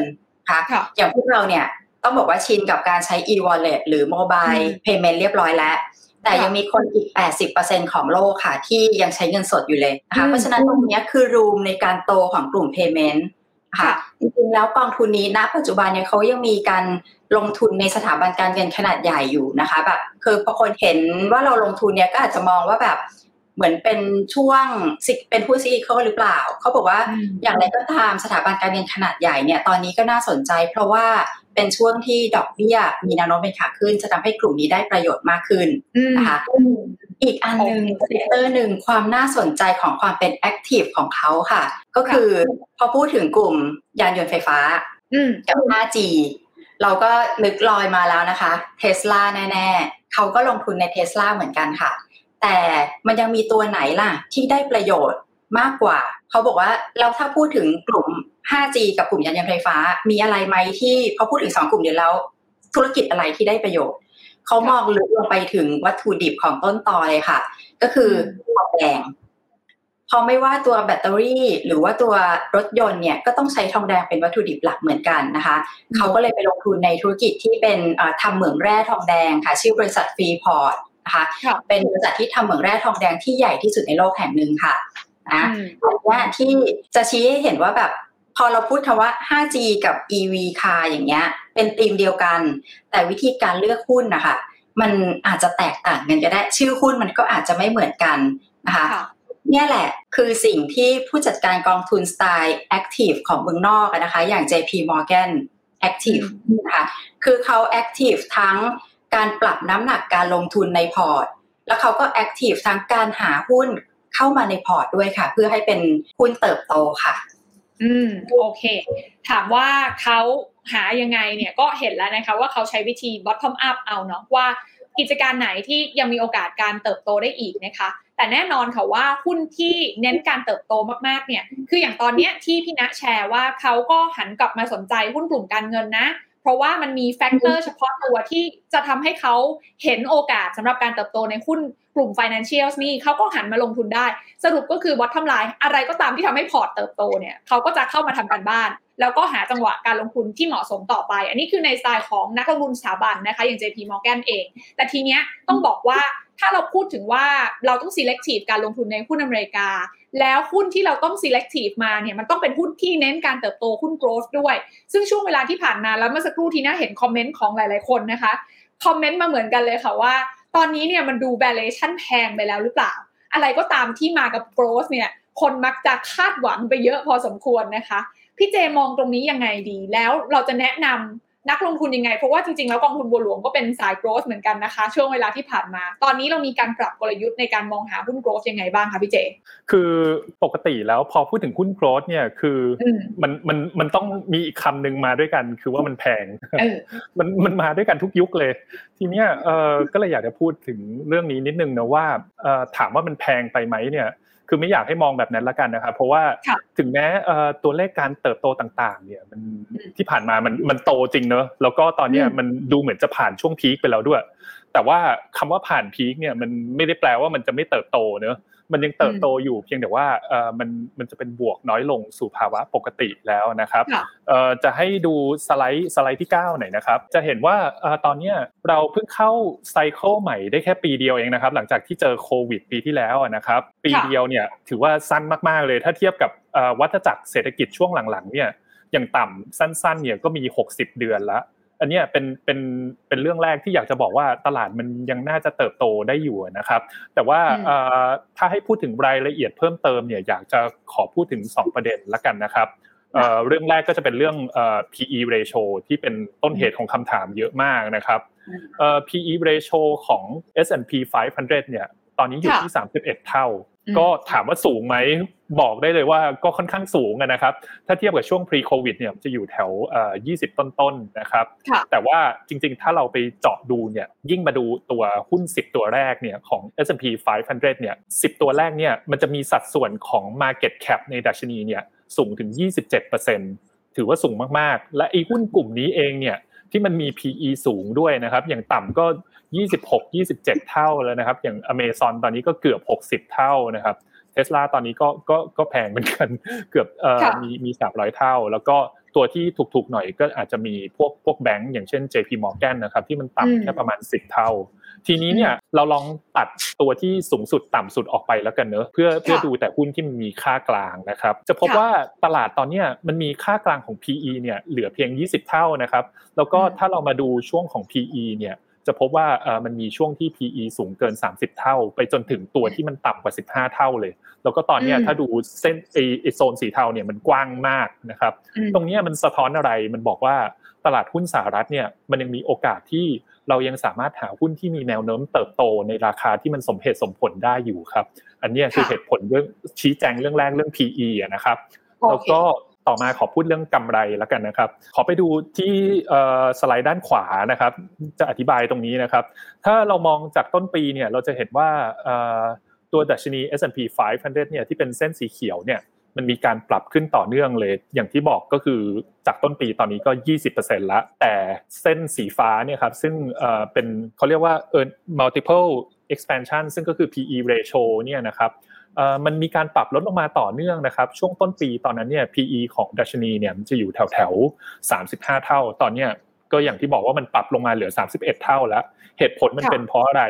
เพราะว่าเส้นสีเทาเนี่ยอะไรครับ ก็คือ e a r n i n g ของบริษัทเนี่ยกำไรเนี่ยที่มันปรับขึ้นค่อนข้างเร็วมากนะครับ แล้วก็ก็ล่าสุดที่เขาประกาศงบในช่วง Q2 ผมก็อ่านดูคร่าวๆ ก็ กำไรก็ดีกว่าที่นักวิเคราะห์เขาคาดทุกตัวนะครับ ไม่ว่าจะเป็นตัวใหญ่ๆ ก็พวก Apple Microsoft Facebook พวกนี้ครับก็ก็คือ beat expectation หมดเลย แล้วก็อย่างที่บอกไปว่าในปีนี้เนี่ย S&P เองเนี่ยเขาคาดว่ากำไรในปีนี้ของบริษัทเนี่ยน่าจะเติบโตประมาณ 60%ขณะที่ถ้าเรามาดูปีต่อไปเนอะปีนี้มันอาจจะจบไปละเป็นเรื่องเก่าละมามองดูปีหน้า 2022 เนี่ยถามว่า e a r n i n g มันยังเติบโตอยู่ไหมนะครับ ก็ ถ้ามาดูด้านซ้ายเนี่ย อันนี้อาจจะเห็นไม่ชัดนะครับ แต่ว่าคร่าวๆก็คือว่าไอปี 2022 เนี่ยก็จะเป็นกราฟสีฟ้าอันที่ 2 จากขวานะครับเออ S&P เขามองว่ามันยังเติบโตอยู่ เพียงแต่ว่าเขาก็มีการประมาณการแบบ conservative มากขึ้นนะครับ ไม่ได้แรงเหมือนปีนี้นะก็ปีต่อไปน่าจะโตประมาณ 15%โตจากอะไรบ้างก็คือในพวก sector การบิน พวกโรงแรม การค้าปลีกที่มันน่าจะฟื้นตัวต่อจากการที่ เราน่าจะมีการรับมือกับโควิดได้ดีขึ้นนะครับในขณะเดียวกันเนี่ยพวกเซกเตอร์ที่เป็น online retail เนี่ยที่มันดีอยู่แล้วเนี่ยก็คิดว่าน่าจะดีต่อนะครับจากพวกเทคโนโลยีตอนนี้มันช่วยให้เราช้อปปิ้งจากบ้านได้ง่ายขึ้นกว่าเดิมมากเลย ไม่ว่าจะเป็นพวกฟีเจอร์การค้นหาสินค้าจากกล้องมือถือ เดี๋ยวนี้ของเมืองนอกเขาทำได้นะครับ แล้วก็มีการทดลองจำลองสินค้าด้วยว่ามันเข้ากับตัวเราหรือว่าบ้านของเราหรือเปล่านะครับเดี๋ยวนี้ เทคโนโลยีพวกเรียกว่าไรด้าใช่ไหมไรด้ามันก็เริ่มมาแล้วมันเหมือนจริงมากขึ้นมันมันไม่ได้เฟกเหมือนเมื่อก่อนนะครับถ้าเราดูแบบเมื่อก่อนจะแบบโอ้ยอย่าไปลองเลย มันไม่ได้ช่วยอะไรเราตัดสินใจเลย แล้วก็มีอะไรกับพวก AI นะครับ AI ที่เขาสามารถเลือกโฆษณาที่มันเหมาะสมแม่นยำต่อความต้องการผู้บริโภคมากขึ้นได้นะครับ พวกนี้จะเห็นว่ามันมีหลายธุรกิจเนี่ยที่มันยังมีแนวโน้มที่ผลการดำเนินงานเนี่ยมันจะเติบโตต่อ ดังนั้นเนี่ยถ้าเราเชื่อว่าเจ้ามือตัวจริงของตลาดเนี่ยมันคือผู้ประกอบการเนี่ย เราก็เชื่อว่าเจ้ามือยังน่าจะอยู่ แล้วก็ทำราคาต่อในปีหน้าครับคุณทีหน้าโอเค งั้นบอททำลายที่พี่เจกำลังจะบอกพวกเราก็คือว่าหลายคนที่ถามว่าหุ้นโกลด์ในอเมริกาเนี่ยแพงไปแล้วหรือยังนะคะ พี่เจบอกว่าถอยหลังกลับมาดูนิดนึงดูภาพใหญ่ของดัชนีก่อนว่า แน่นอนว่ามันมีหุ้นบางตัวที่ PE แพงไปแล้วมากนะคะ แต่หุ้นบางตัวก็ยังถูกมาก แต่เราเอาค่าเฉลี่ยมาคุยกันละกัน ค่าเฉลี่ยตรงกลางก็อยู่ที่ประมาณ 20 เท่าบวกลบใช่ไหมคะพี่เจ ใช่ครับใช่ เนาะซึ่งหุ้นเหล่านี้ถามว่าเราสามารถเข้าไปหาโอกาสการลงทุนได้ไหม ถ้าระดับ PE แบบนี้ แล้วยังมีโอกาสการเติบโตในอนาคตที่ดีอยู่ จาก business model ใหม่ ๆ ที่มันตอบโจทย์ พฤติกรรมผู้บริโภคที่เปลี่ยนไป อันนี้คือสิ่งที่บรรดานักลงทุนสถาบันก็พยายามมองหา แล้วก็เป็นเป็นสูตรของการหาหุ้นโกลด์ด้วยก็คือ เราอยากหาหุ้นเติบโตแต่มันต้องไม่แพงเกินไป เราอนุญาตให้มันแพงในบางเวลา แล้ว e a r n i n g มันต้องตามมาให้ทันถูกไหม เพราะฉะนั้นเราต้องไปหา catalyst ก่อนว่าแล้วบริษัทไหนที่ e a r n i n g มันจะวิ่งตามทันในที่สุดถูกไหมคะครับใช่อะเพราะฉะนั้นเนี่ยอยากให้พี่เจลองยกตัวอย่างให้ฟังแล้วกันว่าแล้วหุ้นพวกเนี้ยที่เรามีอยู่ในอยู่ใน monitor list ของเราตอนนี้มันมีมันมีกิจการลักษณะแบบไหนบ้างที่ที่มันตรงกับตรงสเปคที่เราวางไว้แบบนี้คะพี่เจ เออจริงๆ ถ้าอยากถ้ามีเวลาอยากจะขอเล่าสักสองสามตัวอย่างนะคุณทีน่าดีเลยค่ะก็แบ่งแบ่งเป็นตามแต่ละกลุ่มแล้วกันนะครับ ก็กลุ่มถ้าตัวอย่างแรกเนี่ยมันก็จะอยู่ในกลุ่มพวกธุรกิจดิจิทัลแอดเวอร์ทิซิ่งนะครับที่ตอนนี้มันมีแนวโน้มที่เม็ดเงินโฆษณาเนี่ยมันจะไหลมาช่องทางนี้มากขึ้นมาก ๆนะครับ จากช่องทางเดิมอย่างที่กล่าวไปนะครับตัวอย่างแรกที่อยากจะพูดถึงเนี่ยก็คือตัว Snap Incorporation นะครับซึ่งเขาเป็นเจ้าของ Snapchat Application นะครับตัวแอปตัวเนี้ย Facebook แล้วก็ Google เนี่ยหมายปองอยากจะซื้อเอาไว้ครอบครองมาก ๆเลยนะครับ ก็เล่าคร่าวๆแล้วกันนะว่า Snap เดิมเนี่ยเขาเกิดมาเพื่อ ตอบโจทย์การเป็นแชทแอปพลิเคชันที่ช่วยรักษาความเป็นส่วนตัวของผู้สนทนาเนาะโดยเราสามารถส่งเป็นรูปเป็นคลิปสั้น ๆ ไม่เกิน 15 วินาทีให้ทางเพื่อนได้ แล้วก็ทางพอผู้รับเนี่ยเขาได้อ่านข้อความเสร็จเนี่ยมันก็เราสามารถกำหนดให้มันหายไปในเวลาที่กำหนดได้นะครับ แล้วก็ถ้าเกิดมีการที่ถ้าผู้รับเนี่ยเขาแอบ capture screen เนี่ยมันจะมีการฟ้องส่งไปที่ผู้ส่งข้อความด้วยว่ามันถูก cap screen ไว้นะ อันนี้มันก็คือ feature หลักๆ ที่มาตั้งแต่แรกเลยนะครับ แล้วหลังจากนั้นเนี่ยไอตัวแอปตัวเนี้ยเขาก็มีการพัฒนามี feature เด็ด ๆ ตามมาต่อเนื่องเลย ไม่ว่าจะเป็นถ้าดูอย่างรูปเนี้ยครับก็จะมีทำเป็นรูปเป็นคลิปสั้น ๆนะครับ ที่บอกไปแล้วก็ ตกแต่งด้วยลูกเล่นต่างๆ ที่มันค่อนข้างครีเอทีฟมากๆ ผมเข้าไปดูเนี่ยโอ้โหมันมีสไตล์เยอะมากเลย เราสร้างลูกเล่นด้วยตัวเราเองก็ได้ หรือจะใช้สไตล์ที่คนอื่นเขาสร้างเอาไว้ก็ได้นะครับไอ feature ตัวเนี้ยถูกใจแล้วก็ตอบโจทย์กลุ่มผู้ใช้วัยรุ่นมากเขาเขาบอกว่ากลุ่มลูกค้าของเขาเนี่ยจะอยู่ประมาณ 13ถึง34 ปี เสียดายที่มันเกือบจะตอบโจทย์ผมแล้วเกินไปนิดเดียว ค่ะอายุหรอคะไม่บอกกันนะก็ไหนๆเขาจะเก่งเรื่องลูกเล่นกล้องแล้วเนอะเขาก็ต้องเก่งให้สุดใช่ไหมครับ ในสหรัฐเนี่ยเขาจะมีฟีเจอร์ที่สามารถใช้กล้องเพื่อหาสินค้าได้ สมมุติว่าเราสนใจอยากจะซื้ออะวายขวดเนี่ยครับเราก็เล็งไปเล็งกล้องไปที่สินค้าเลย มันก็จะมีรายละเอียดของสินค้าขึ้นมาพร้อมกับ บอกชื่อร้านบอกราคาเรากดลิงก์เข้าไปซื้อได้เลยนะครับ เสียดายที่ไอฟีเจอร์ตัวเนี้ยมันยังไม่มีในไทยนะครับ หรือว่ารูปต่อมาเนี่ยเราเอานาฬิกามาลองทาบข้อมือได้เลยนะครับ เหมือนใช้จริงเลยอ่าแต่ว่าถ้าเป็นผมนาฬิกาแพงๆอย่างนี้คงไปที่ช็อปดีกว่าเนอะอาจจะเหมาะกับพวกของของใช้จุกจิกเลยนะครับ แล้วก็มาอีกรูปหนึ่งก็คือนอกจากเรื่องกล้องแล้วเนี่ย เขาก็ยังมี feature ที่เกี่ยวข้องกับแผนที่ด้วยเขาบอกได้ว่าใครแชร์ story ที่น่าสนใจอยู่ตรงไหนบ้างเขาจะมีการแสดงร้านค้า แล้วก็เนี่ยถ้าเห็นสีฟ้าๆจะมีบอก heat map ด้วยบอกว่าจุดไหนมี Snapchat Activity เยอะๆนะครับเผื่อเราสนใจจะไปแจมด้วยก็ได้นะครับ ซึ่ง feature ที่พูด 2 อย่างเนี่ยเรื่องกล้องแล้วก็เรื่องแผนที่เนี่ยเป็นแหล่งสร้างรายได้พวกโฆษณาเนี่ยให้กับ Snap เนี่ยมหาศาลมากเลยครับคุณทีน่ามาที่ จำนวนผู้ใช้นะครับไอตัว Snap ตอนนี้เพิ่มขึ้นเร็วมากนะครับ จากปี 2017 เนี่ยจะอยู่ที่ประมาณ 180 ล้าน user นะครับ ล่าสุดเนี่ยมันใกล้แตะ 300 ล้าน user แล้ว แล้วก็จะมีการโตเร็วมาก แล้วก็เติบโตปกติตลาดหลักๆ เขาจะเป็นสหรัฐแล้วก็ยุโรปนะครับ แต่ว่ารอบนี้เนี่ยเขาเติบโตนอกตลาด 2 ตลาดนี้ด้วย คุณทีน่ารู้ไหมครับว่าเป็นตลาดไหนครับ อืมเขาไม่น่าไปจีนได้สักอินเดียไหมคะ ประชากรเยอะ ถูกต้องครับอินเดียเนี่ยแหละครับ เป็นตลาดที่คนก็เยอะใคร ๆ ก็อยากเข้าถึงเนอะเพราะว่ามันมีมันมีการเติบโตที่ค่อนข้างสูงมาก แล้วก็ล่าสุดเนี่ยเขามียอดผู้ใช้ที่อินเดียเนี่ยประมาณเกือบร้อยล้าน user แล้วเกือบจะแซงสหรัฐแล้วสหรัฐตอนนี้เขามี 105 ล้าน user นะครับ แล้วก็คิดว่าตรงนี้น่าจะเติบโตต่อด้วยอย่างที่คุณทีน่าบอกว่าของตัวอินเดียเนี่ยเขาไม่มีคู่แข่งที่เป็นแอปจากจีน เพราะว่า เขาถูกแบนไปด้วยเรื่องเหตุผล พวกเกี่ยวกับเรื่องภัยคุกคามต่อความมั่นคงพวกนั้นนะครับ ส่งผลให้คิดว่าตลาดอินเดียเนี่ยน่าจะมีเม็ดเงินโฆษณาที่มีแนวโน้มเติบโตต่อเนื่องนะครับ เรื่องนี้ส่งผลให้รายได้ของ Snap เนี่ยเขาเติบโตต่อเนื่องเลย 2 ปีที่ผ่านมาเนี่ยบวกเฉลี่ยปีละ 46% แรงมากๆนะครับ ก็ถึงมองว่าธุรกิจ Snap ตัวนี้มีความน่าสนใจมาก ๆนะครับโอเค นี่คือตัวอย่างแรกนะคะ ตัวอย่างแรกครับ โอเค ตัวอย่างต่อมาเลยแล้วกันนะครับ ก็จะเป็นหุ้นที่อยู่ในกลุ่มที่เกี่ยวกับออนไลน์เพย์เมนต์นะครับ อย่างที่พี่นายกตัวอย่างนะครับ ซึ่งน่าจะมีการเติบโตค่อนข้างดีในยุค New Normal เนี่ยนะครับ ก็ที่จะพูดถึงก็คือ PayPal PayPal เนี่ยถือเป็นธุรกิจที่น่าสนใจในกระแสตรงนี้มากเลย โดยเฉพาะในสหรัฐนะครับเพ ราะว่ามันตอบโจทย์ด้านความสะดวกแล้วก็ความสบายใจมากๆในการใช้นะครับไอตัว PayPal เนี่ยหลาย ๆ ท่านอาจจะรู้จักอยู่แล้วนะครับ แต่ขอสรุปให้ฟังนิดนึงนะครับ ว่ามันสะดวกยังไง มันก็คือตัว digital wallet นะครับที่เชื่อมต่อกับบัญชีธนาคาร หรือบัตรเครดิตของเราเอง เพื่อใช้ทำธุรกรรมการเงินนะครับ PayPal เนี่ยมันมันมีประโยชน์กับผู้ซื้อมาก ๆ โดยเฉพาะในอเมริกานะครับ อย่างแรกก็คือว่าเวลาเราจะซื้อสินค้าจากบางเว็บไซต์เนี่ยแล้วเราไม่มั่นใจว่าเอ๊ะ เว็บเนี่ยมันปลอดภัยหรือเปล่าเขาจะแฮ็กข้อมูลบัตรเครดิตเราไปไหมเนี่ยหรือว่าบางทีเราอยากจะซื้อของแล้วต้องเดินไปหยิบต้องไปหาเลขที่บัตรเครดิตมากรอกเลขเนี่ย PayPal ตอบโจทย์ตรงนี้เลยครับ เพราะว่าเราแค่เลือกวิธีการชำระเงินด้วย PayPal แล้วก็ลิงก์เข้าไปล็อกอินด้วยอีเมล แล้วก็ดำเนินการชำระเงินง่าย ๆเลยนะครับ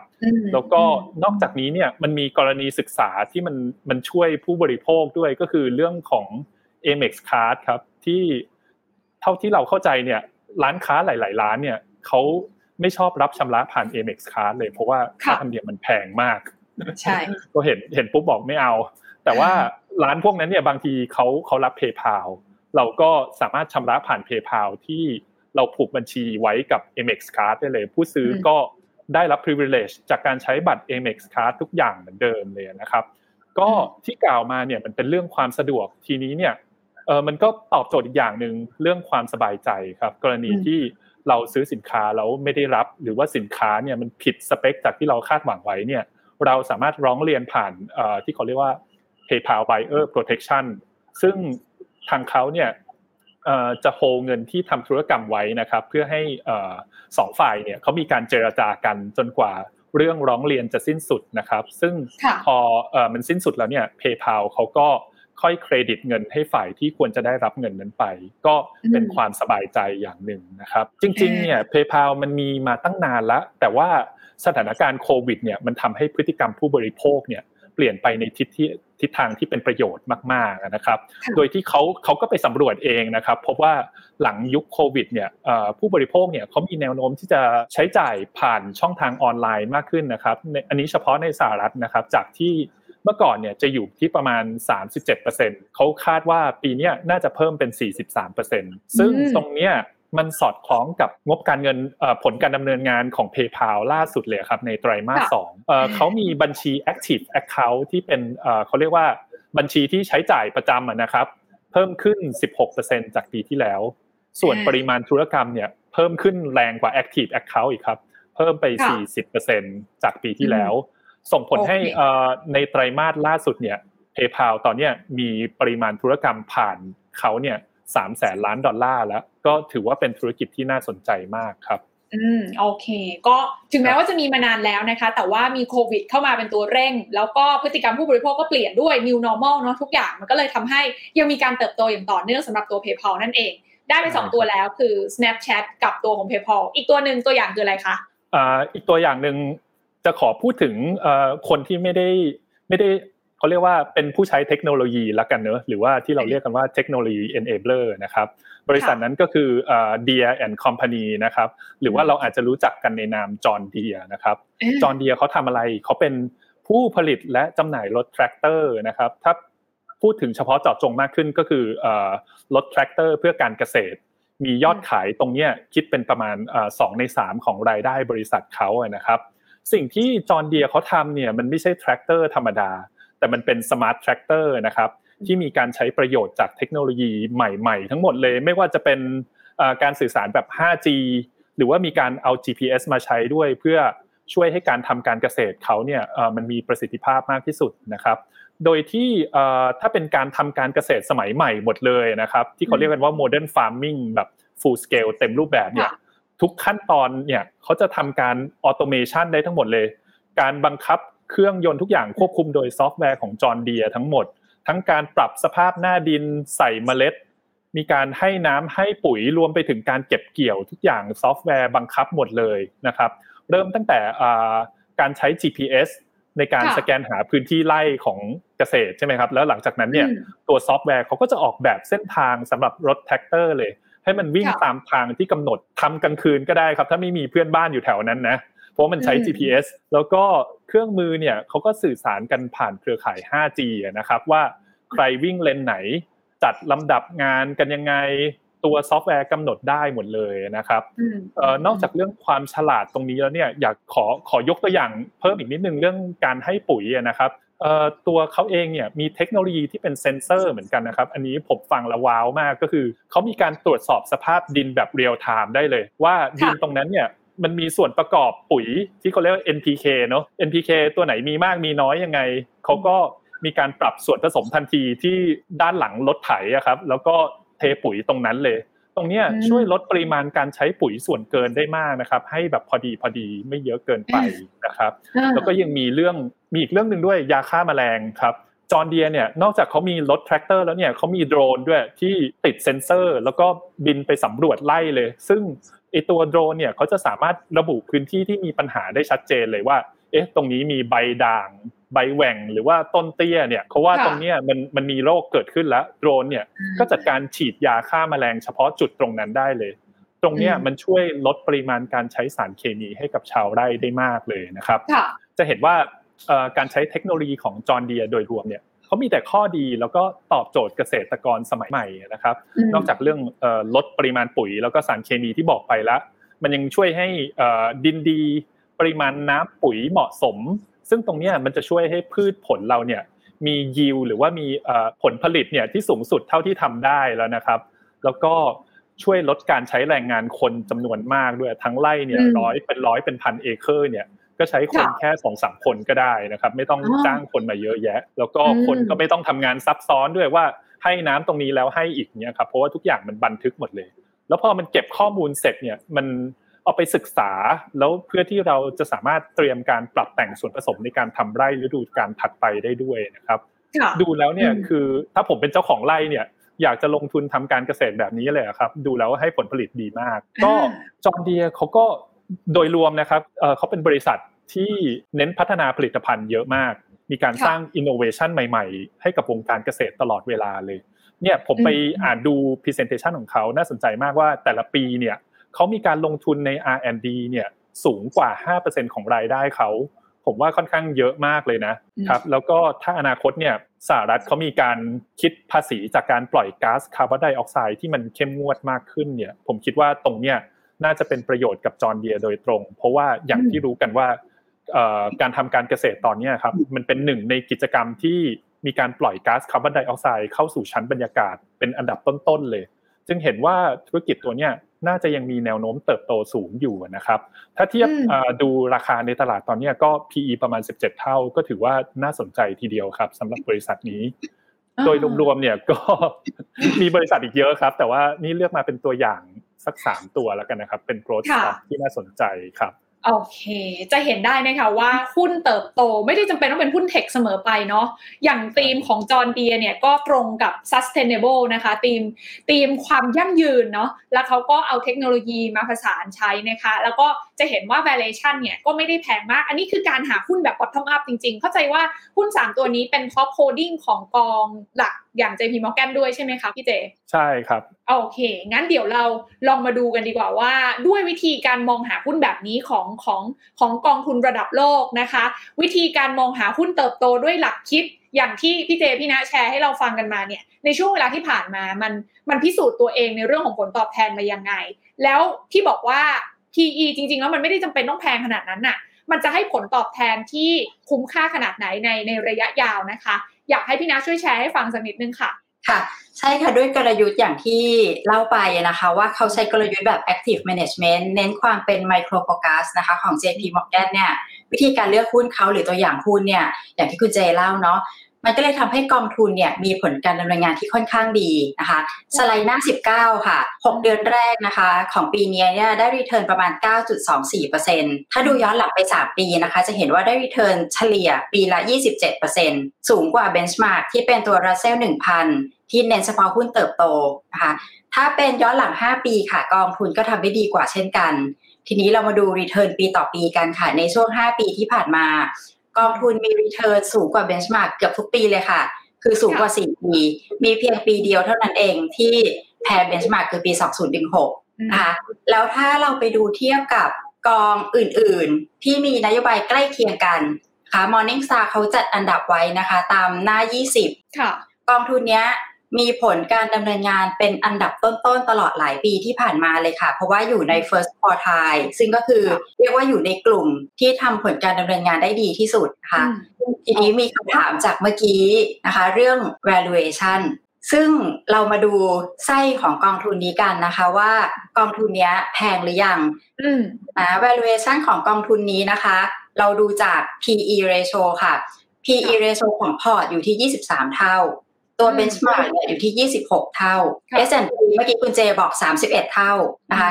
อัตรา growth หรืออัตราการ growth ของกำไร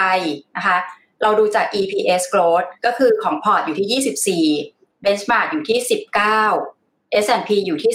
15 ตัวเลขเยอะๆอย่างนี้บอกอะไรเราคะเขาบอกว่าหุ้นที่เราถืออยู่ในพอร์ตเนี่ย ราคาถูก แต่ว่ามี growth ที่ดีกว่าค่ะ ค่ะ โอเค เห็นภาพเนาะว่าด้วยหลักคิดแนวความคิดในการหาหุ้น growth ในราคาที่เหมาะสมเนี่ย มันก็ทำให้ผลตอบแทนที่ผ่านมาสามารถเอาชนะ benchmark ได้นะคะ ซึ่งหลายคนเนี่ยเวลาที่เมื่อกี้นะคะที่น่าแอบมองมอนิเตอร์ใน comment นะคะทาง Facebook แล้วก็ YouTube นะคะ ถามกันเข้ามาว่าถ้าเราอยากหาหุ้น growth แบบนี้แต่ว่าเราอาจจะอยู่ไกลนะคะ อยากให้มี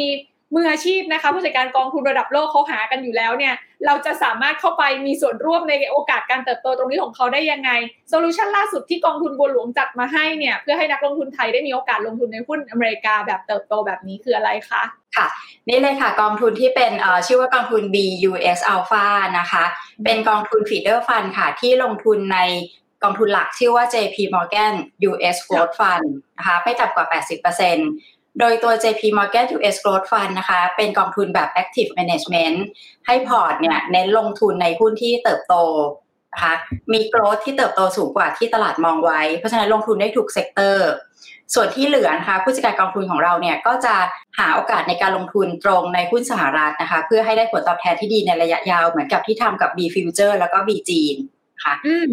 นิดนึงกองทุนเนี้ยเราออกแบบ ให้มีการจ่ายเงินปันผล เพราะว่าในช่วงอัตราดอกเบี้ยต่ำแบบนี้ค่ะ ผู้ลงทุนส่วนใหญ่เนี่ยหรือลูกค้าเราเนี่ยก็อาจจะเปลี่ยนจากสินทรัพย์เสี่ยงต่ำเนี่ยมาอยู่สินทรัพย์เสี่ยงสูงมากขึ้น ซึ่งก็คือหุ้นนั่นเอง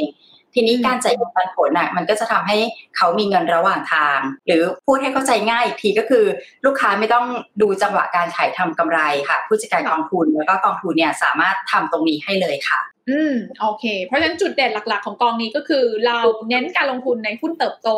ซึ่งส่วนหนึ่งเราใช้มืออาชีพ ผู้จัดการกองทุนระดับโลกอย่าง JP Morgan เนี่ยเป็นคนเฟ้นหาแนวทางนี้มาให้เราอยู่แล้วนะคะ แล้วก็feed เข้าไปในกองแม่ของ JP Morgan แต่ว่าอีก 20%ก็จะมีทีมงานของกองทุนบัวหลวงอย่างที่พี่เจเล่าให้เราฟังกันไปในการมอนิเตอร์ หาหุ้นที่ยังมีโอกาสการเติบโตที่หลายคนอาจจะยังไม่เห็นมาเป็นส่วนผสมของพอร์ตใช่ไหมคะพี่นะ ใช่ค่ะ โอเค และที่สำคัญเนี่ยเป็นกองที่จ่ายเงินปันผลด้วยเนาะระหว่างทางแบบนี้ก็ถือว่าเป็นอีกหนึ่งทางเลือกสำหรับใครที่อยากจะลงทุนในหุ้นเติบโตของอเมริกาแบบ one stop shopping เลยนะคะ ก็เข้ามาที่กองนี้ได้เลย แต่ทีนี้อยากถามนิดนึงค่ะว่าสำหรับนักลงทุนที่อาจจะมีทั้งพอร์ตหุ้นอเมริกาอยู่แล้วหุ้น global อยู่แล้วอย่างเงี้ยหน้าที่ของกอง BUS Alpha เนี่ยจะเข้ามาเติมเต็มในลักษณะไหนดี เราควรต้องจัดสรร